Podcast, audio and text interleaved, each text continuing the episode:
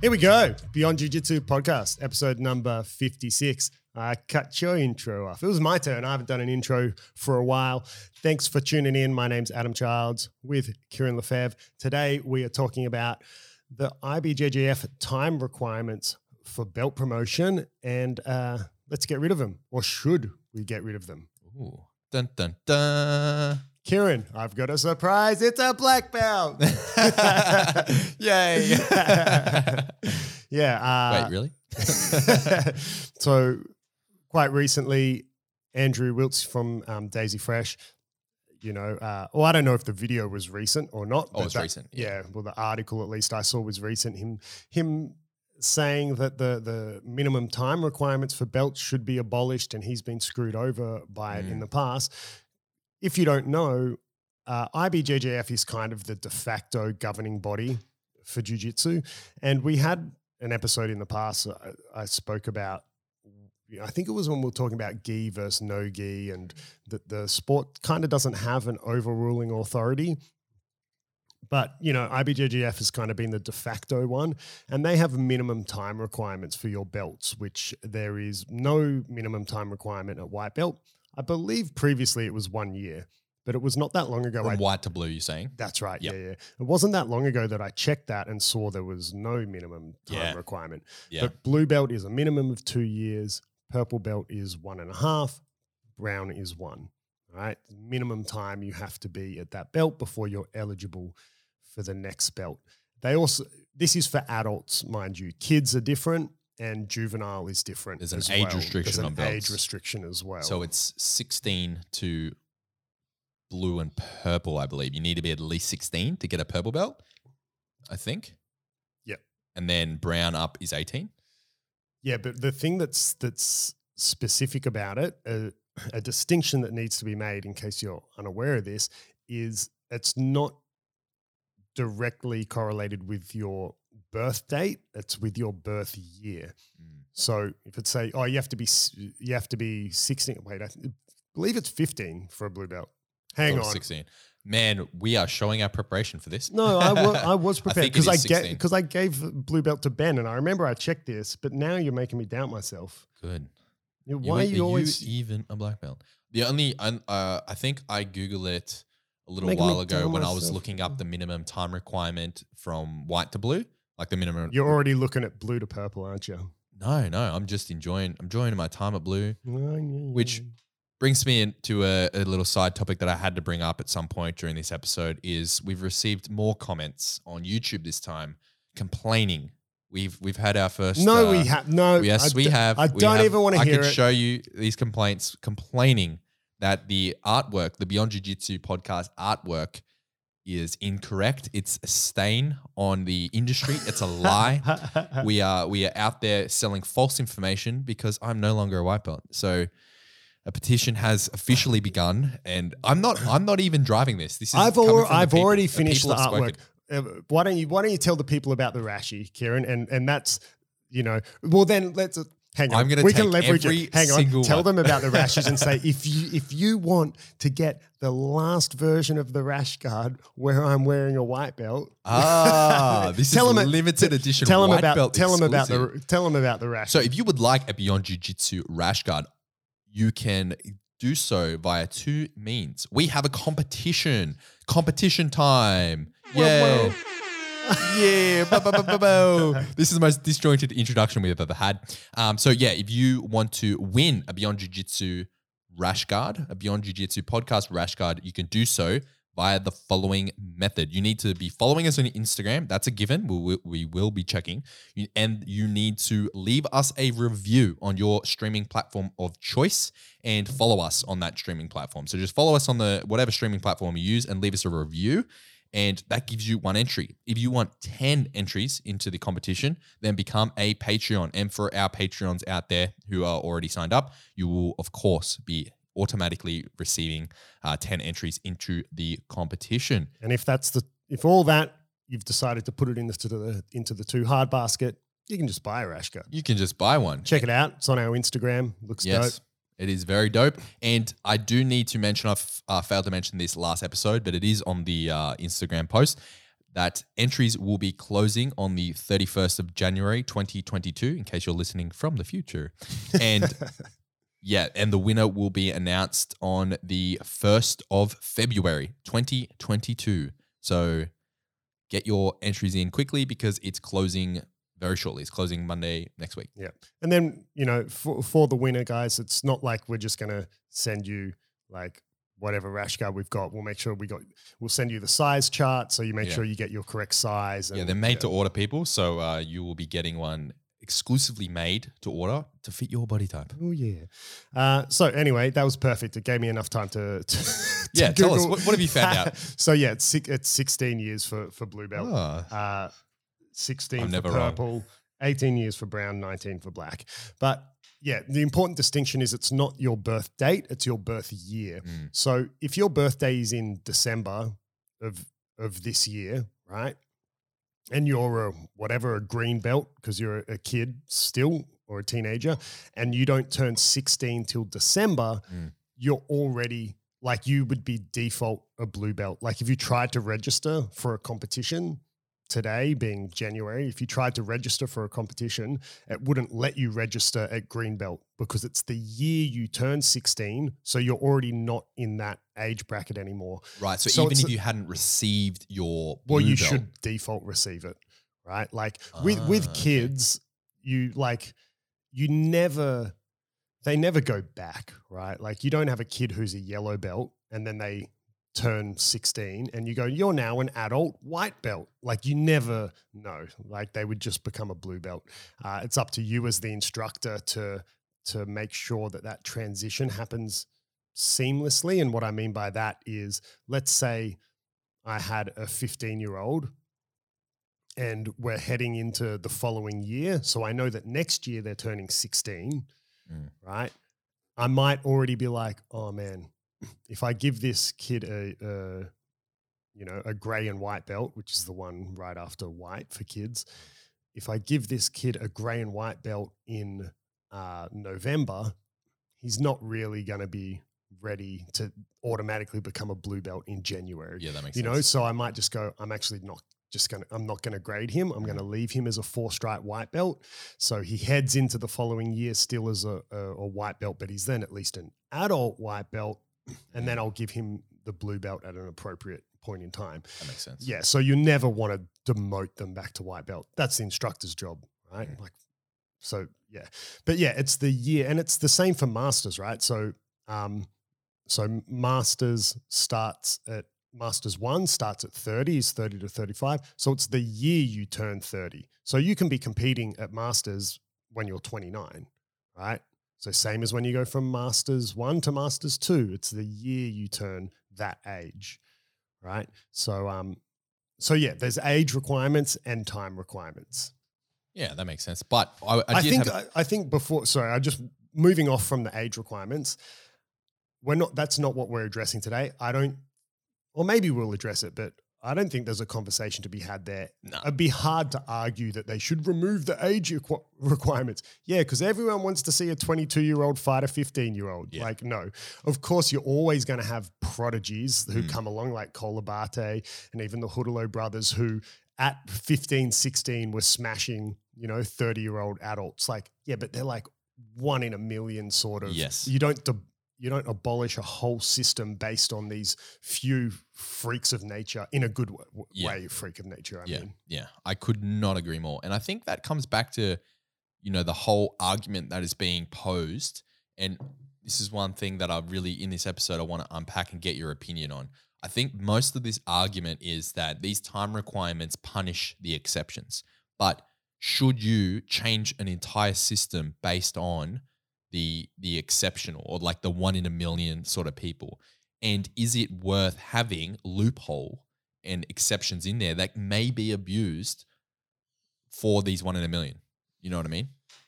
Yeah, like I, firstly, I don't I don't believe that the the minimum time requirement should be abolished because to struck it's kind of like jiu-jitsu gyms that structure their business around competitors who are like three percent of their students and don't pay any membership or whatever, like you're just, you know, setting yourself up for failure. To abolish your time requirements that work for the masses and yeah, like punish those those few individuals just doesn't make sense. And yeah, there's probably some people arguing, oh, but jiu-jitsu isn't for the masses, blah, blah, blah. It's like, well, you know, even even successful competitors, but maybe not the one in a million ones, even successful competitors, you know, like, okay, let's, we're a future guest on the podcast, um, one of Australia's very own internet trolls, Varun, who um, is uh, a beast of a blue belt. He just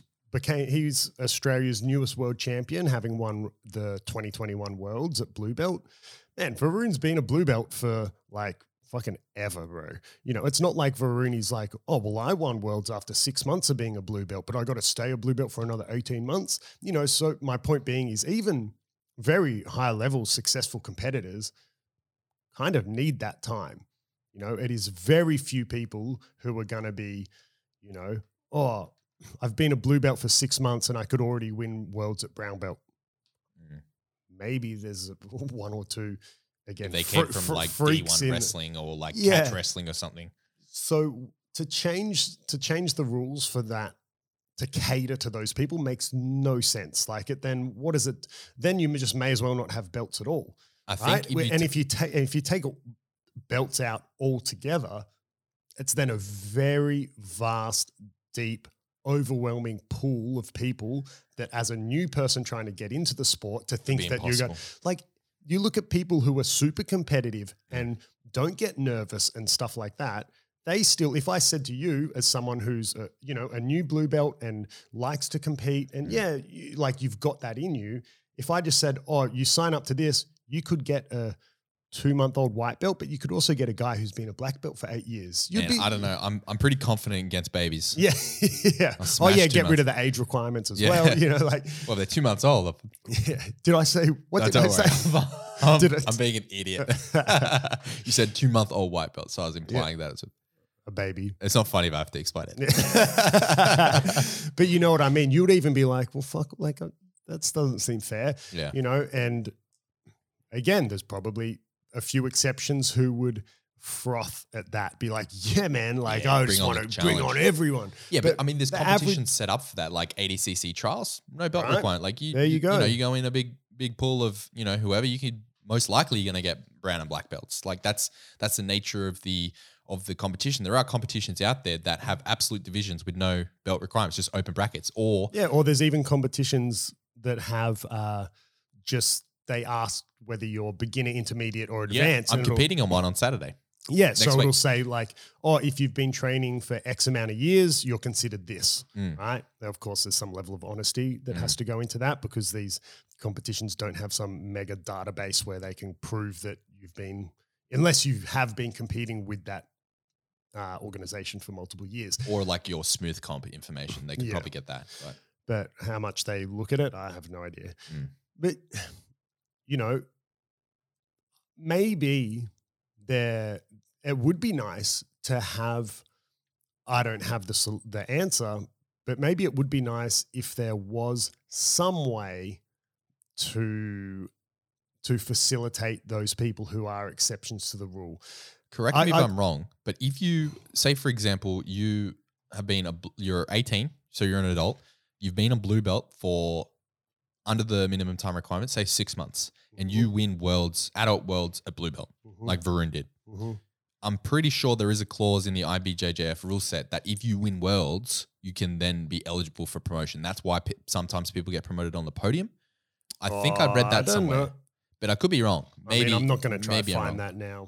I'm yeah. not going to try Google that, not, nor am I going to read the two hundred If that's page. the case, if that's I the case. I don't believe that's the case because mm. one of the things that in Andrew Wiltse thing he was – talking about he was won that, worlds right or yeah and like P M A apparently that like Heath, like the guy from Daisy Fresh, the owner, mm. was even like going to the I B J J F asking to promote that him. He could be promoted because he's just like demolishing everyone and he's mm. yeah because Andrew Wiltse was even like, it's not like I just won one or two comps, like he he's like everything. I won everything yeah. you know, so he's so entertaining know. to watch compete as well. He's a super entertaining man fighter. If you haven't seen him, like just Google his YouTube channel. He's got some comps, Um, recent ones as well, um, like the the first of twenty twenty-two on his YouTube channel. And man, he's so he's so he's so entertaining to watch, man. Yeah, like at the end of the day, anyone who who always goes after it. Mm. It's like why the it's like why the Hudalo brothers are so exciting to yeah. watch, bro. Like they just they are nonstop. Mm. I almost feel like rolling with them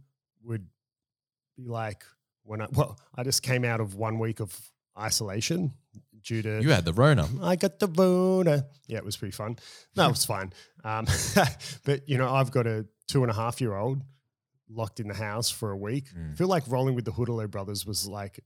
You know, sometimes I was in the house with him and I felt like I just need to grab him and be like, you just got to chill out, bro. You just got to chill. Hudalo brothers are just nonstop and uh, and that makes them super exciting. And Andrew Wiltse is similar in the sense that he's just so aggressive, like mm. he like attacks heaps of submissions. And, and yeah. it's not just like, oh, I'm aggressive because I don't know what I'm doing. It's like, no. like He's so like, technical. Yeah, yeah, man, he's really entertaining to watch fight. Yeah. Um, it's like even though I'm not like a – the biggest fan of of of him. It's like uh, not as in like I don't know him personally, but I mean not the biggest fan of him as a competitor. It's like like Hulk, like Lucas Barbosa is yeah. again someone who just constantly attacks. Leandro Lowe constantly attacks. Meregali, anyone who's constantly just you know really it's in their D N A that whole. You know, never stall. The best defense yeah. is a good offense, sort of yeah, thing. Like gritty, just fucking scrap. So it. so. What good. Does Joey say? Just, just scrap. Just get a, get amongst the scrap. I don't mind scrapbooking every now and again. Yeah, yeah. maybe maybe one day you can present your scrapbook for the. I will. I put it on the podcast. This is a picture of my doggy. oh. oh my god!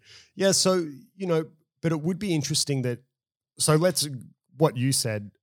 That you were saying, oh, I believe there is a clause. I don't know if there is. Let's perhaps there's not. Yeah, probably let, make it shit up. Call maybe, me, maybe there is. Rogan. I don't know. But yeah, yeah, yeah, yeah. You're like, I heard that Joe Rogan said. Yeah. So I don't know. Let's just say there's not for now because I don't think there is. But maybe there is. But maybe there's not. Maybe there is. I don't know. Maybe it would be nice if there were exceptions. Like I kind of think about it like, let's say school, you know, or or maybe.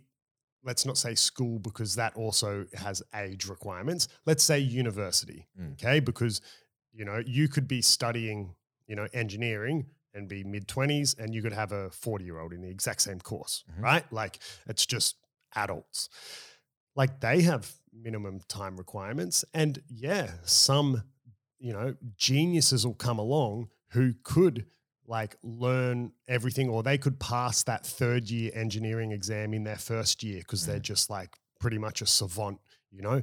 Uh, and, you know, in the education system, it's not unheard of for, you know, you do hear it with kid prodigies, but I was just trying to remove kids for the age reason. Mm. But you do hear about people being like bumped up years mm. in the in the education system, you know, or or people – getting degrees in two years instead of four years. Yeah. So, but it's not like, it's not like it's just like, we've just abolished the time requirements that it's no longer four years to get your, you know, to become a doctor. It's just pass the exam, you know? Uh, so, so I don't think it should be abolished, but it would be interesting if I B J J F had some, I don't know what it would look like, but it would be interesting if they had some sort of, maybe even just as simple as you said, like, you know, oh, you win if, the world, yeah. yeah. If you win the worlds, you know, then you you are eligible to be promoted, or even podium, maybe podium at worlds. You're eligible. Man, the, the sport's getting so. I say this, every, well, it's never going to be untrue, but it's just getting better and better and better and more competitive. Like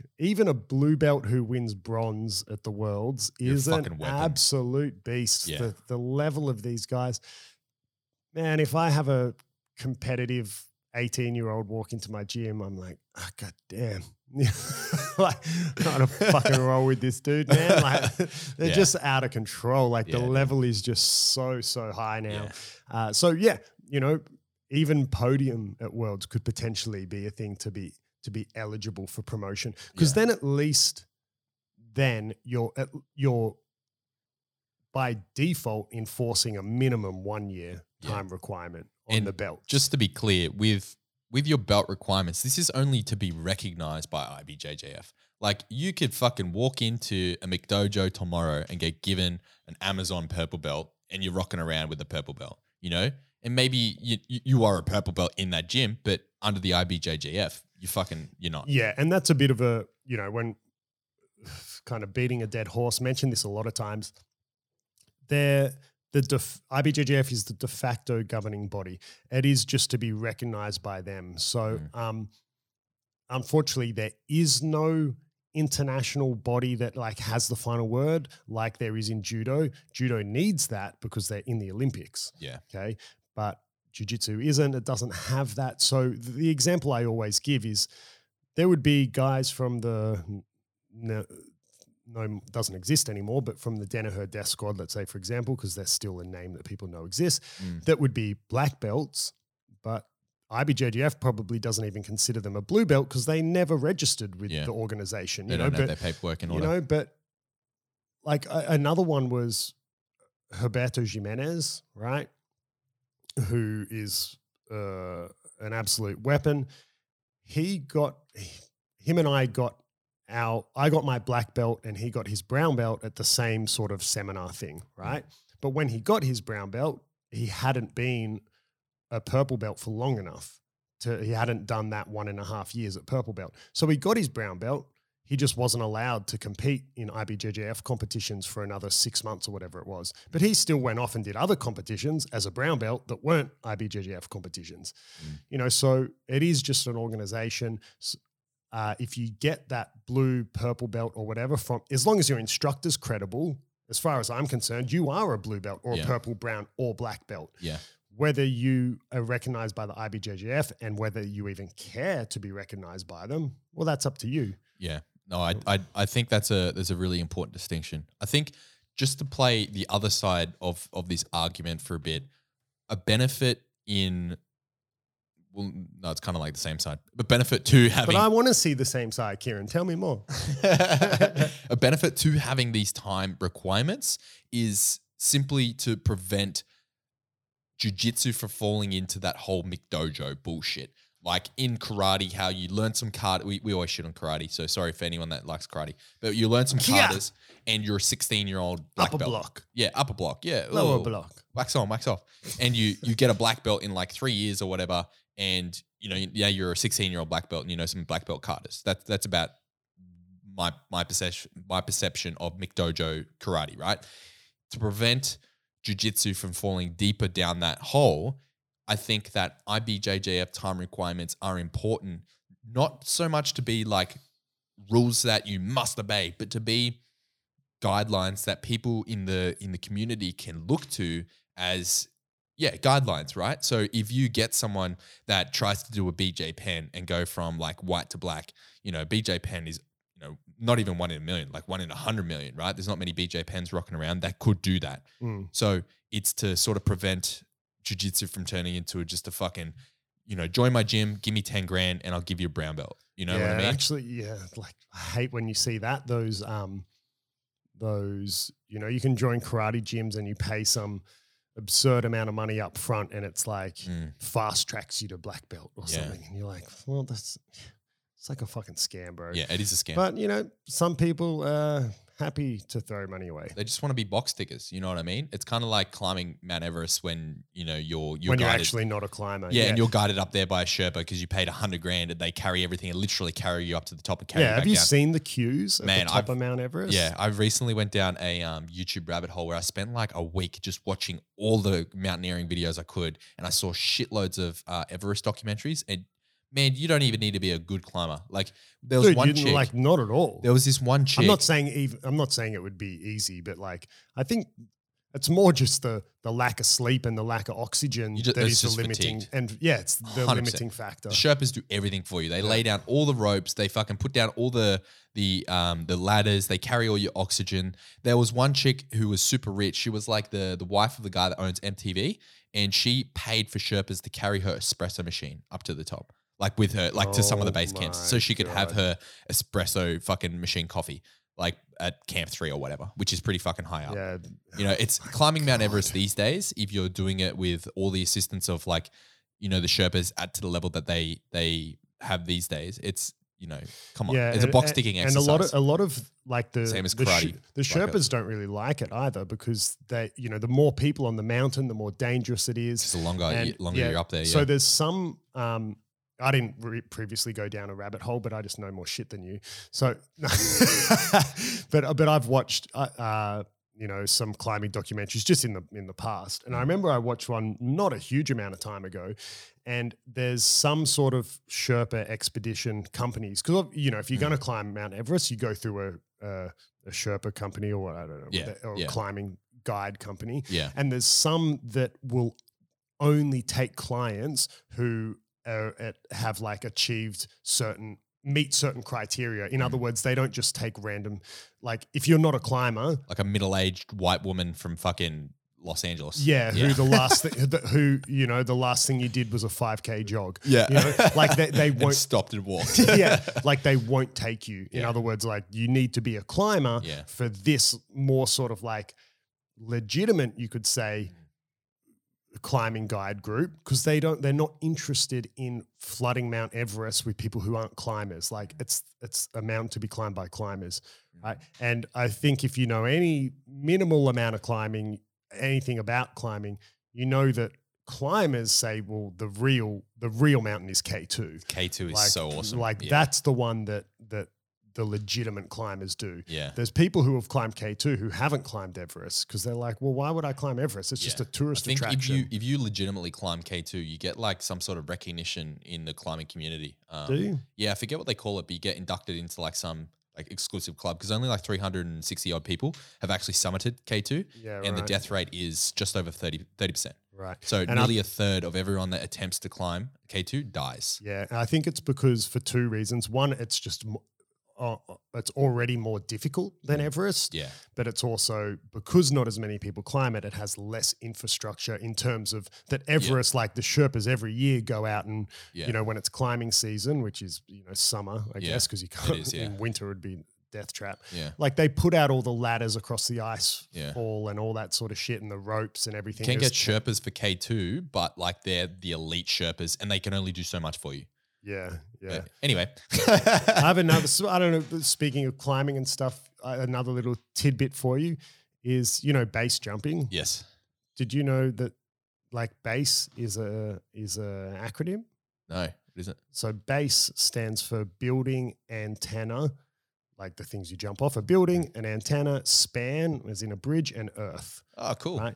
And when you've, if you want to go the route of being certified, once you've done your four base jumps, one off a building, an antenna, a span, and an earth, you get a base number. So oh, you'll be sick. Like, oh, I'm base number three thousand eighty-two. Wow. If you want to be are, certified. Are you pl- have you base jumped? No, but I've got a photo actually when I was in New Zealand on holidays that looks like, like if you, well, I mean, I don't have a parachute on, but if you, I'll it's show like it to a, you one day. A one-time off base jump? Kind of. It looks like it was just like this little rock and I just like jumped off it. But the way it's looked, if you were super ignorant about what a parachute backpack should look like, you looks could like you're base jumping. You could definitely be like, oh, that's me base jumping. Oh, sick. And pe- I'll show it to you one day. You could fool people with it. I think it's on my Facebook. I'll show you. Oh, that was a weird tangent. Anyway, um, time requirements, belts. Yeah. Beyond jiu-jitsu, guys. Beyond. Beyond. Everything and beyond. Yeah, so I don't know. It would be interesting if they did add some sort of exception rule, but I just, I mean, I don't see it happening because before there's so much that would have to change for that to even be a thing.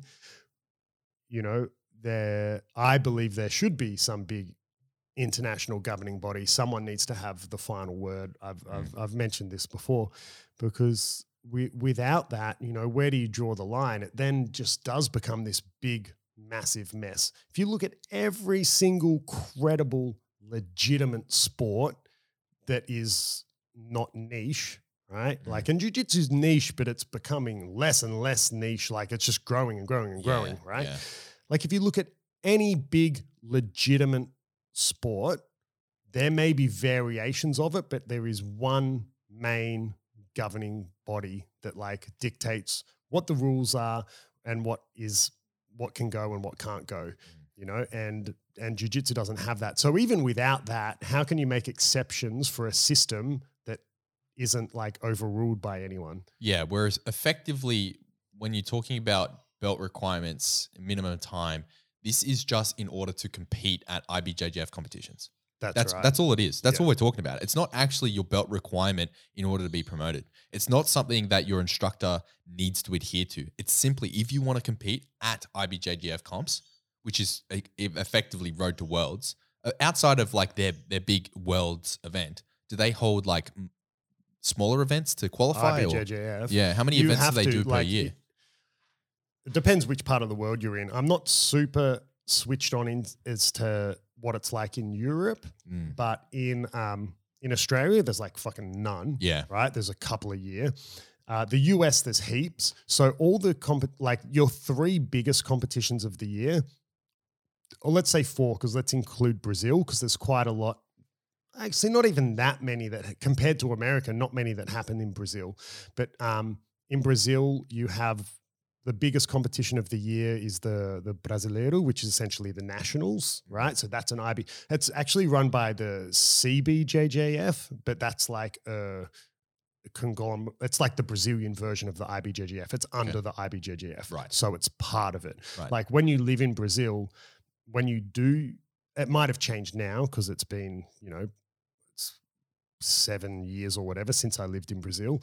But at the time I was living in Brazil, when I did. I didn't have an I B J J F membership. I had a C B J J which membership, was an I B J J F, which was an yeah, I B J J F gotcha. membership. Right.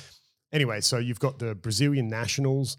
Uh, you got the São Paulo Open. Actually, they have quite a few. You got the Rio Open. So all these opens, they're I B J J F competitions. So, but the the three big or the four big competitions of the year, uh, you got the Brazilian Nationals, you got the Pan Ams, you've got the Europeans, and the Worlds. Right, but you can almost write off the Brazilian Nationals because for internationally, those are the three biggest ones. Right. Right. At black belt, you need to accumulate points to qualify to fight Worlds at black belt. You didn't used to, but with the growth of the sport, mm. you know, they needed to start limiting the numbers a little bit. How do you accumulate those points? By um, by depending how you place at other I B J J F competitions. So the U S is littered with them, you know, so you've got like whatever, like the New York Open, the Florida Open, or maybe not, I don't know, the Florida, the Miami Open, the, you right. know, Los so Angeles. Every Open. State has like. With- every state or city or whatever yeah. has a whatever Open, and they're all I B J J F competitions, right. you know, so it's probably more relevant in the U S about whether you want to be recognized to compete under I B J J F, little less so here in Australia, for example. We have, well, we haven't had an I B J J F competition since since COVID, but pre-COVID, I think there was three a year. The Sydney Open, the Melbourne Open, and the Pan Pacs. I was about to ask if Pan Pacs was I B J J F. Yeah. I assumed that it was. Pan Pacs is the only one that people do because it's just sort of got a name about it. Yeah. But most of them, like... if you registered to do the Sydney Open, sometimes you don't even have anyone to fight. Why? Because I B J J F isn't a powerhouse over here and they deal in U S dollars. Mm. So you've just got your average competitor who's going, well, if I just go to do, let's say, the Sydney Cup, which yeah. is run by a local Australian federation, they're like, oh, my registration fee is fifty Australian dollars. If I want to do the Sydney Open, the I B J J F, it's like one hundred twenty US dollars. So we're looking, we're pushing close to two hundred Australian dollars. And what do I get out of it? Yeah. And so like mm. people don't do it because it's too expensive just for our uh, currency. Mm. And so people are like, oh, I'm not going to pay two hundred dollars to have one opponent yeah. or no opponents. So what you're paying two hundred dollars to rock up, maybe like compete once if they show up and everyone tapped, makes weight. Get a medal. Get tapped and then get silver and, yeah. and go home crying. yeah, like Or celebrating. Yeah. Yeah. But yeah, so, um, you know, it's definitely more relevant in the U S. Like I said, I don't know who, what the scene is in Europe. Where I, is Pan Pacs in Melbourne? Yes. Okay, because that's the one I had my eye on competing at um, next year yeah. at Blue Belt. Next year or this year? Next year. Next year? Mm. Why not this year? So I was going to – It's fucking January, bro. Is it? I thought it was early in the year. Oh well, I don't know. Let's find out. I don't. I don't even know. Well, I don't know. No idea, I don't yeah. even know if, if I B J J F. So, yeah, we haven't had any since uh, COVID. Since since, all the since COVID, because yeah. you know most people know by now that Australia has quite strict rules for international mm. arrivals. Yeah. So they haven't had any, like, you know, the I B J J F, I think their sort of main base of op- – what's somewhere in the U S anyway is their main base of operations. So um, – well, the biggest competition that's going to hit Australia is in March of twenty twenty-two, in case you're listening from the future, and it's A D C C trials. So, yes. And that's not even fucking I B J J F. I don't think A D C C even care if you're – like they don't care if you're I B J J F registered. They're a no, they you know, don't. competitor organisation. So, I mean, and arguably a more um, – you know, more popular organization for for no gi exclusively, obviously. Um, so yeah, bro, I'm look, I'm looking on their the I B J J F calendar. Yeah, there's nothing for competitions, and I'm already down to July. There's nothing, and I haven't seen anything in Australia. Okay, well maybe I will compete in Pampax. It's in Melbourne though, yeah. Yeah, it's always well unless they change it. Yeah. So I can't. I mean, there's nothing so far. Yeah. Well, toward the end of the end of the year, I'll, I'll compete. But as just a bit of an aside for my um my competition schedule, my plan anyway, uh, I was planning on doing all the local circuits this yep. year, not really traveling too much unless there's you know unless I'm doing really well or whatever. Just doing everything I can within like you know a, a two to three hour radius of drive yep. of where I am now, and then next year look to do like Pampax, look to do okay. There's something in fucking Japan. I'll like look to do, do that. Something you know, a bit more international. Yeah, do. Basically use this year to get as much blue belt experience under under my belt and then look to push to win something next year. Yeah, because it's That's been – last year there was like pretty much no competitions. Well, the last two years we've had almost no competitions. I mm. think in the last two years in Australia we've had maybe – like three or do you, something. Do you think like, that's or at least in sorry New South Wales, I should say. It was yeah. a bit different because of the states locked other states out with yeah. COVID and everything. But yeah, do you think that because Australia and well even internationally, people have been so locked down that some serious jiu-jitsu competitors out there, the ones that are you know in a similar position to me, like yeah, you, you know I want to win something at blue belt before I get promoted. Do you think they're sort of semi sandbagging for a bit? So do you think now this year you're going to see like some pretty heavy competition that would have previously perhaps been promoted out? I don't know. It's a good question. I haven't thought about it. Maybe. I could yeah. be overthinking it, but. Yeah, maybe. I don't know. I think in, you know, Australia, for Australia, any of the really like, I am living, breathing jiu-jitsu, like they probably went, went and traveled internationally mm. anyway, you know, because there wasn't much going on here. Yeah, know? That makes sense. Like, you know, Levi's off in the States and, you know, so I think the big Australian competitors who are wanting to make a career out of the competitive side of jiu-jitsu, they they bit the bullet and, and traveled. Yeah, you know? Yeah, that makes sense. Because they, they just didn't have any anything to do here in Australia. There weren't even local competitions, which aren't on the level of international competitions even when they are running, yeah. but they didn't even have them as an option to sort of like practice. Keep, yeah, to practice yeah. and keep the wheels greased. Yeah, that makes sense. But in terms of competitions in the Australian scene, like I said, I think the biggest thing coming up is A D C C trials, and I think it's going to be freaking epic. Yeah, it should be cool. Are you There's, going?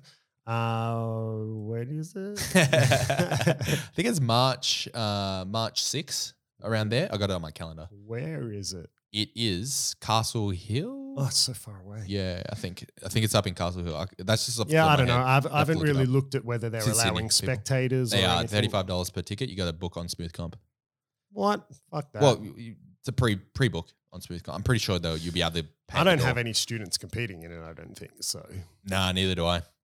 no, um, I have a nutrition client that is competing. Do where, yeah, I'm, I'm dieting, dieting him, dieting him down for this comp. So I'm going to go. It? Tell me. No, I'm not telling you. Tell me. You don't know him. I'm going to go uh, film him. But I want to know him. I can arrange that. I'll, I'll introduce you. I'll set up a meeting. I'll be like, oh, hi, I'm Adam. I'm a huge fan. You're one of Kieran's clients. yeah, so I'm going to go film him, and uh, uh, my friend Jeremy Skinner is. Definitely going to take out sixty-sixth division. So he is. He's also fighting on Subversion February twelfth. Yes. Which, uh, I mean, unf- unfortunately, I pulled out of that card. I was mm. supposed to be fighting, but you know, if people have listened to the last few episodes, you would know I had two surgeries back in December. Yeah. So only like less than two months ago, I had two unable to uh, train. So separate surgeries, and um, they're starting to come pretty good now. But I mean, I'm still not. I don't know, I've maybe in the last, with lockdown in the last six months, I think I've maybe rolled like five times yeah, or something. And three of them have been with me. Yeah, so, yeah. so I, I, I pulled out a subversion, unfortunately. But yeah, yeah Jeremy's fighting Talos and Swatis. Yeah, so that should be, be cool. Awesome. That'll be a cool match. And then um, I think, yeah, I don't know if there's any gambling on A D C C trials. I hope so. So I'll put money on Jeremy. yeah, safe bet, safe bet. Be interesting, actually. It should be a... You know, when we had Jeremy on the podcast, he said that he's excited to finally fight someone closer to his weight. Yeah. He usually always has to fight heavier dudes. Yeah. But yeah, it should be, it should be cool to see. Either way. Uh, uh, but yeah, like like you said, the time requirements for your belt, it's just relevant to I B J J F, mm. you know.